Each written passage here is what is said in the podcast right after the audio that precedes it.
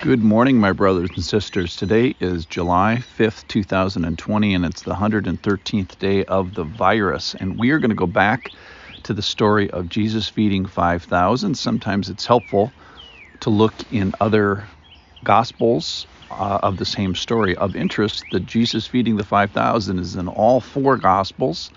I might mention some things that are in some of the other ones, but I'm going to today read from John chapter 6, verse 1. Same story, different eyes. We're going to hear things that aren't in any of the other gospels. We're going to find out what year, what time of year it is. We're going to find out what the people's names are that are involved. We're going to find out what the loaves are made of, and we're going to find out what the people's response is. I think that's the most important part of the story. After this, Jesus went away to the other side of the Sea of Galilee, which is the Sea of Tiberias, and a large crowd was following him because they saw signs that he was doing on the sick. Jesus went up on the mountain and there sat down with his disciples. Now the Passover, the feast of the Jews, was at hand. Lifting up his eyes then and seeing the large crowd was coming toward him, Jesus said to Philip, Where are we to buy bread? So that these people may eat. he said this to test him, for he knew what he would do. Philip answered him, Two hundred denarii would not buy enough bread for each of them to get a little. One of the disciples, Andrew, Simon Peter's brother, said to him, There is a boy here who has five barley loaves and two fish. But what are they for so many? Jesus said, Have the people sit down. There was much grass in the place, so the men sat down, about 5,000 in number. Jesus then took the loaves, and when he had given thanks, he distributed them to those who were seated, so also the fish, as much as they wanted. And when they had eaten their fill, he told his disciples, Gather up the leftover fragments, that nothing may be lost. So they gathered them up and filled twelve baskets with fragments from the five barley loaves left by those who had eaten.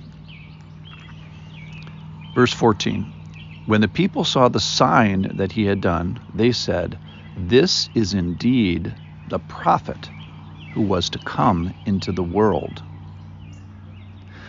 Perceiving then that they were about to come and take him by force to make him king, Jesus withdrew again to the mountain by himself. So, a couple things in the story of John that I wanted to uh, draw our attention to. So, in uh, in this passage, we find out in verse four that the Passover, the feast of the Jews, was at hand. So this took place. John mentions uh, three Passovers in his gospel, and this is the middle one. And Jesus is not in Jerusalem like he is for the other two. He is in uh, northern Israel, uh, in, here on the Sea of Galilee, and then uh, just off the Sea of Galilee. So that may be important. There, there's certainly some uh, bread uh, prophecy regarding this.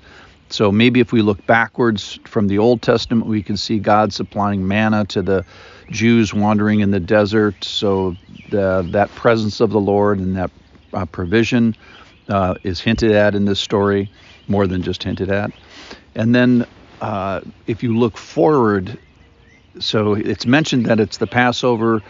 Uh, in a Passover f- from now, we'll find Jesus uh, at the Last Supper, taking bread, saying a blessing, breaking the bread, and giving the bread, and all those things are done exactly in this particular story. So it may be uh, prophetic in nature as well. We find the uh, disciples responding in a in a good way, being a little confused but still obedient, and they organize the groups and and spread the bread before they realize that a, a miracle is is happening.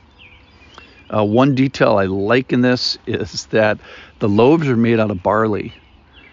So uh, apparently, historically, people like to eat wheat bread rather than barley bread and the poor ended up with the barley bread. So it, this is a story of uh, Jesus having compassion on poor people who were sick and didn't really plan much ahead. They're really very pathetic in the story, which is so great because it says that he had compassion on them. The the the line in one of the other gospels said that uh, they were a sheep without a shepherd, and that was from Mark. And then they're there a long day. The Luke says that the day began to wear away, so they're everybody's probably tired and hungry. And Luke even says, "Hey, these people aren't going to need just food; they're going to need lodging." That's that's how long the, the day has gone with all this healing and teaching that Jesus has done. So let's look at the response of the people. This is from verse 14. When the people saw the sign that he had done, they said, This is indeed the prophet who is to come into the world. Now, these people were uh, biblically knowledgeable because that's in Deuteronomy 18. And then we find out later in the New Testament, in the book of Acts, uh, Paul writes and says, You guys were right.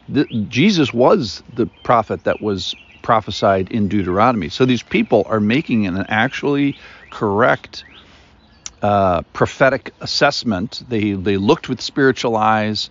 They had some previous spiritual knowledge. Uh, then they kind of blew it at the end because they want to make him uh, a political king, and it wasn't his time.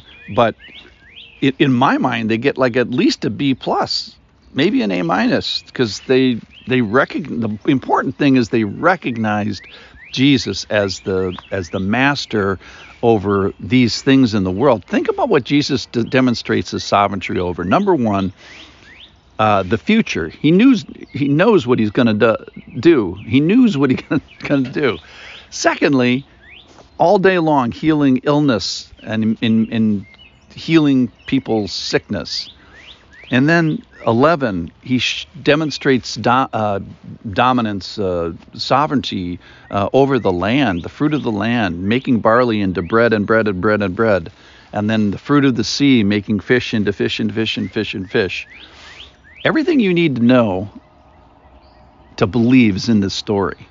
You have prophecy, you have power, you have sovereignty, and then you have a group of people that were stunned by this. Uh, so at the end of the story here today, you really have one of two choices. Either la di da, this is a made up story and Jesus really didn't feed 5,000, or this really happened and he de- demonstrates his lordship. He fulfills prophecy. He stuns the people. He heals diseases. He, he demonstrates uh, sovereignty over land and sea. And, and we today have an opportunity to bow the knee and believe or to totally discard it. My suggestion it's all here. Let's all bow the knee. Jesus is Lord.